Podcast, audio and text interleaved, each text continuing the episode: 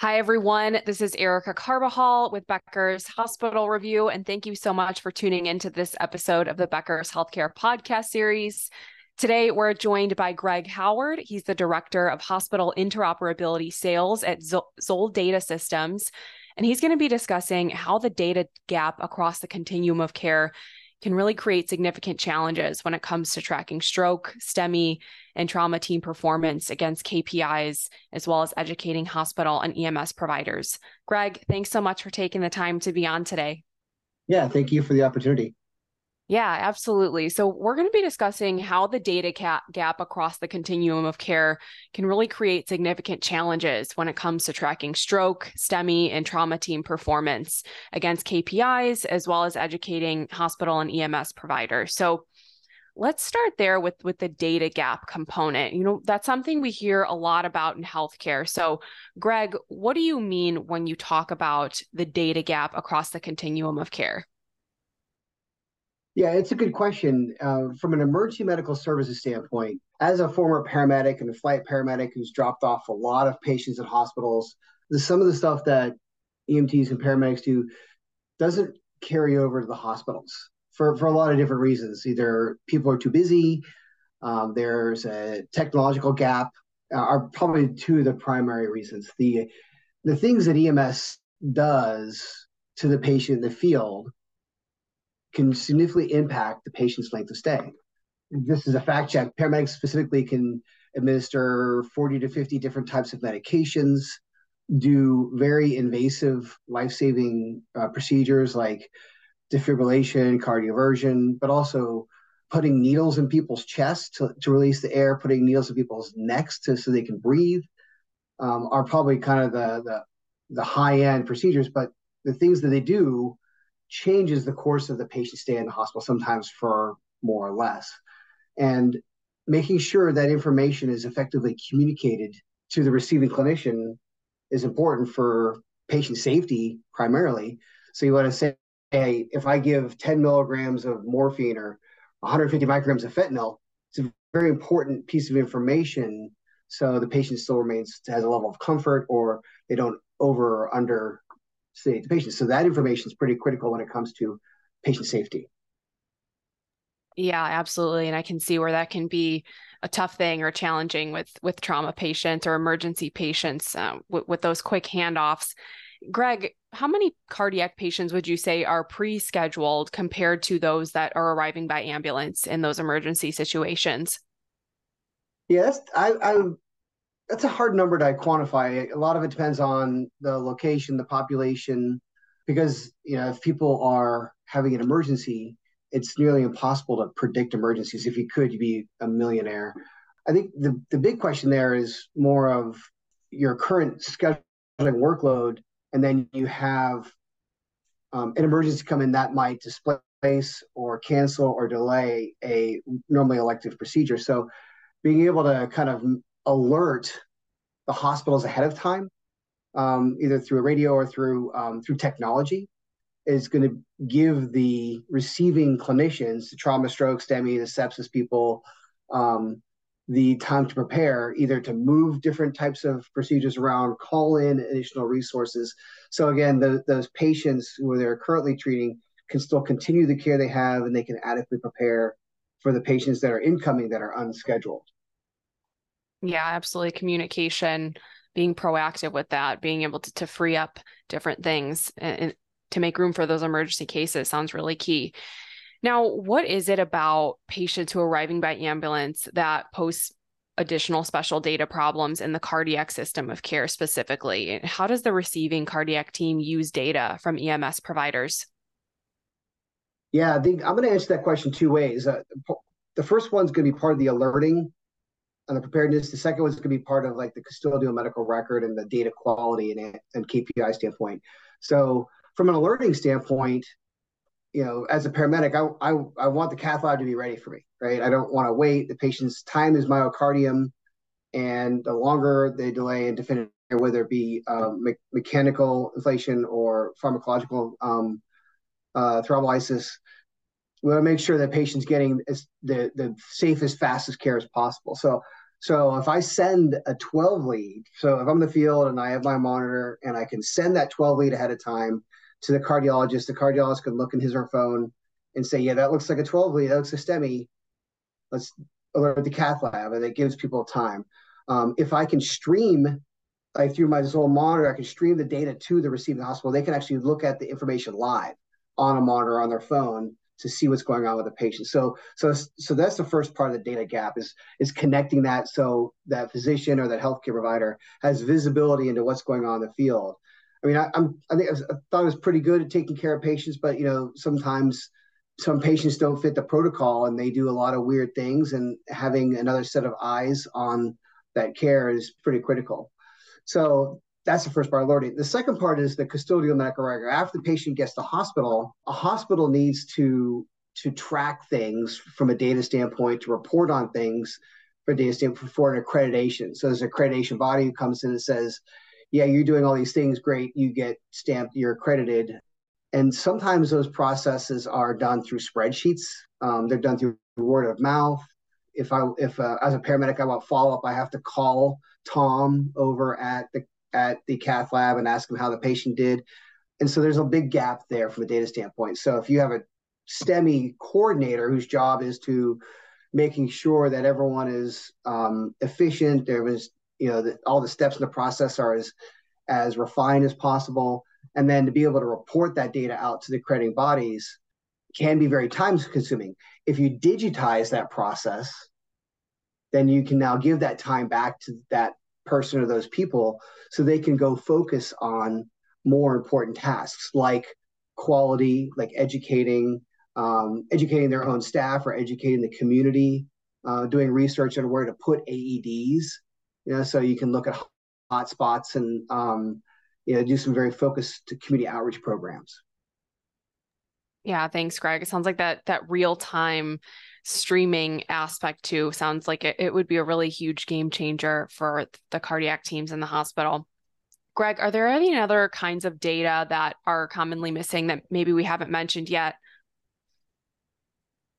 Yeah, a lot of that depends on the systems of care, and, and you know, obviously different areas. Whether you're in the city, you're uh, rural, or you're super rural, really kind of dictates that answer. Um, in the city, you know, you you might be literally across the street from the trauma center or the, the STEMI center, so there might not be enough time to notify. If you're super, super rural, it might be a lot of time. Um, so depending on the, the technology available to that um, ambulance service or, or helicopter service is, is really going to be the answer to that question um, is, is the first thing.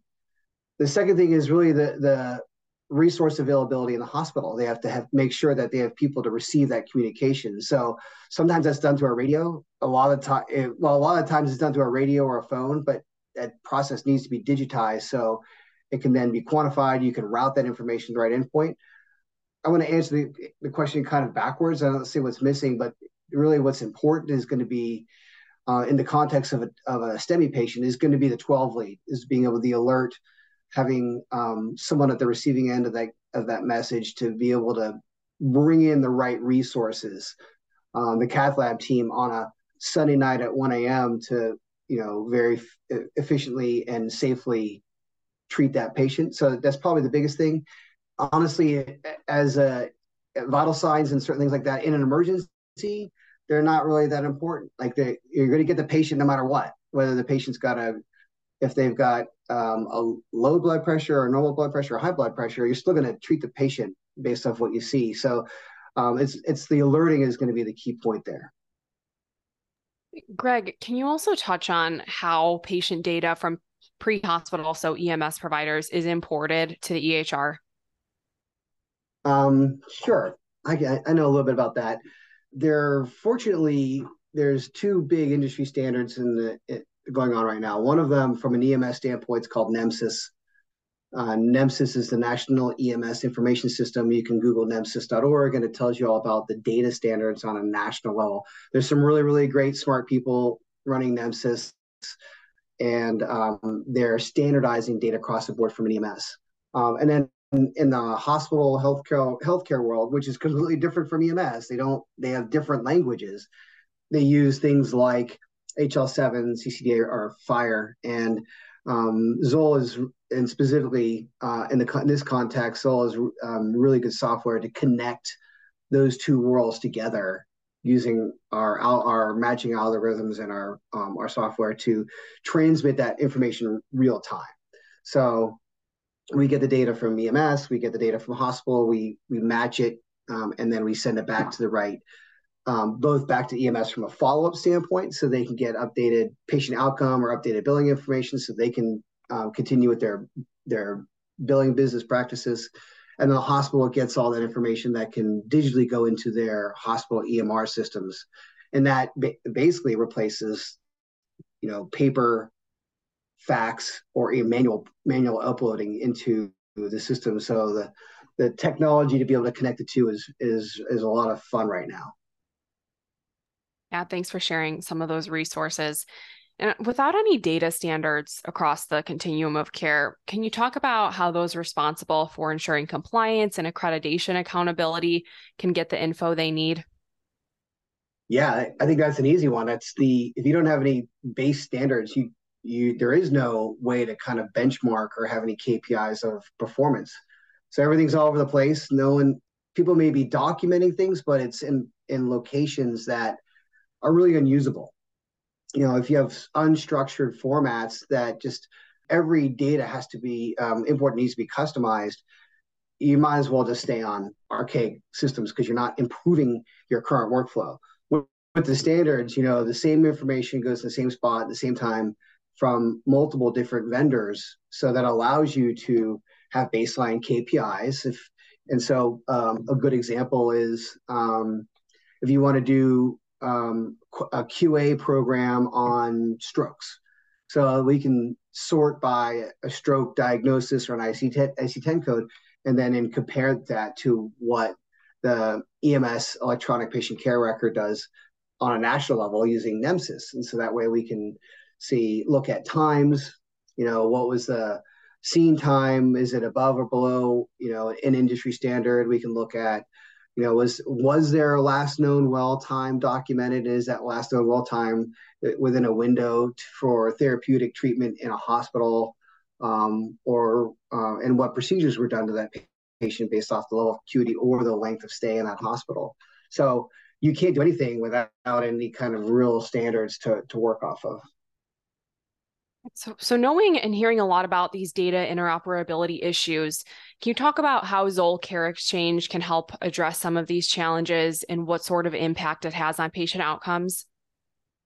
Yeah, that's the kind of the fun part of the job um, is working with some very smart people to to analyze the data. You know, coming back to the KPI conversation and looking for trends of things that of goals you're trying to do. So if the goal if the goal is from time of injury or insult to therapeutic care, meaning um, in in a trauma situation, an OR, in a neurological situation, you know, uh, cerebral reperfusion or a cardiac scenario of obviously cardiac reperfusion, you know, the time between insult to injury is like, what do we want to look at? Where do we reduce some of the time? How do we educate, you know, providers both in the hospital in in, in EMS, starting in the EMS, or even the community, educating the people to recognize strokes, call 911, get an ambulance there, have the ambulance providers be able to do the the therapies and advanced notifications, get the patient to the right hospital,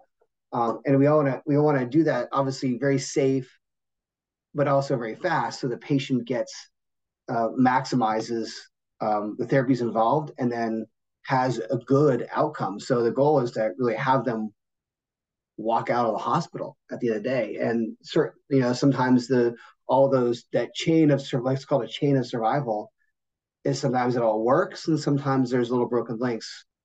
But being able to make sure you connect all those dots is important. A, a really good example is when I, I was a paramedic, my medical director was he was a paramedic, went to medical school, obviously became an emergency physician, uh, great guy um, and one of the things he did is that we had access to go directly to the cath lab. So we are in the field and we did a 12 lead and we sent it in. We didn't stop at the ER. You know, so we stop at the ER, that could be 5, 10, 15, 20 minutes to do a EKG or, or a lab or a physician exam or whatever. We skip that step and go straight to the cath lab. Um, on a helicopter, there's been many, many times when I had a traumatic situation, I would go from the field, from the farmer's field, from a you know a farmer who got his arm stuck in a combine, straight to the OR. Like I skip the ER upstairs, walk in the OR, and then they're doing surgery by the time we're walking out. And that's kind of an advanced case. But you have scenarios like that where you can really impact patient care. And that's the things you want to do to, to narrow down the time from a quality standpoint. Yeah, thanks for sharing those different examples. And really, at the heart of it all is reducing that time and getting patients the care they need as, as fast as possible in, in all those different scenarios. Greg, as we wrap up, can you talk a bit more about how much time and investment Zoll Care Exchange would require and where listeners can learn more? In the big picture of, of integrations, um, we use a company called Redox, which is an, an interface engine tool. Um, they do a lot of the translations for us. So our project specifically takes about 50 to 60 hours, which is um, kind of what's on the very smaller side of an interface project when you compare it to the large EMRs.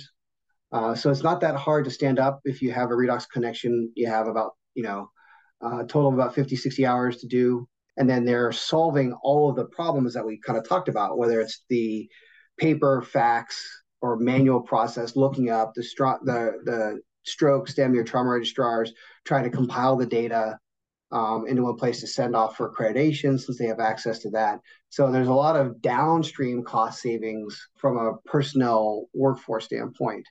The best place to get any information on on Zoll or our interface is um, our website, um, zolldata.com slash HL7. Um, all of my contacts on, on information's on there. There's some fun little videos and some content on there as well. Greg, thanks so much for sharing all of this with us today. And we also want to thank Zoll Data Systems podcast sponsor. And listeners, you can tune into more episodes by visiting the podcast page on Becker's website. Thank you all.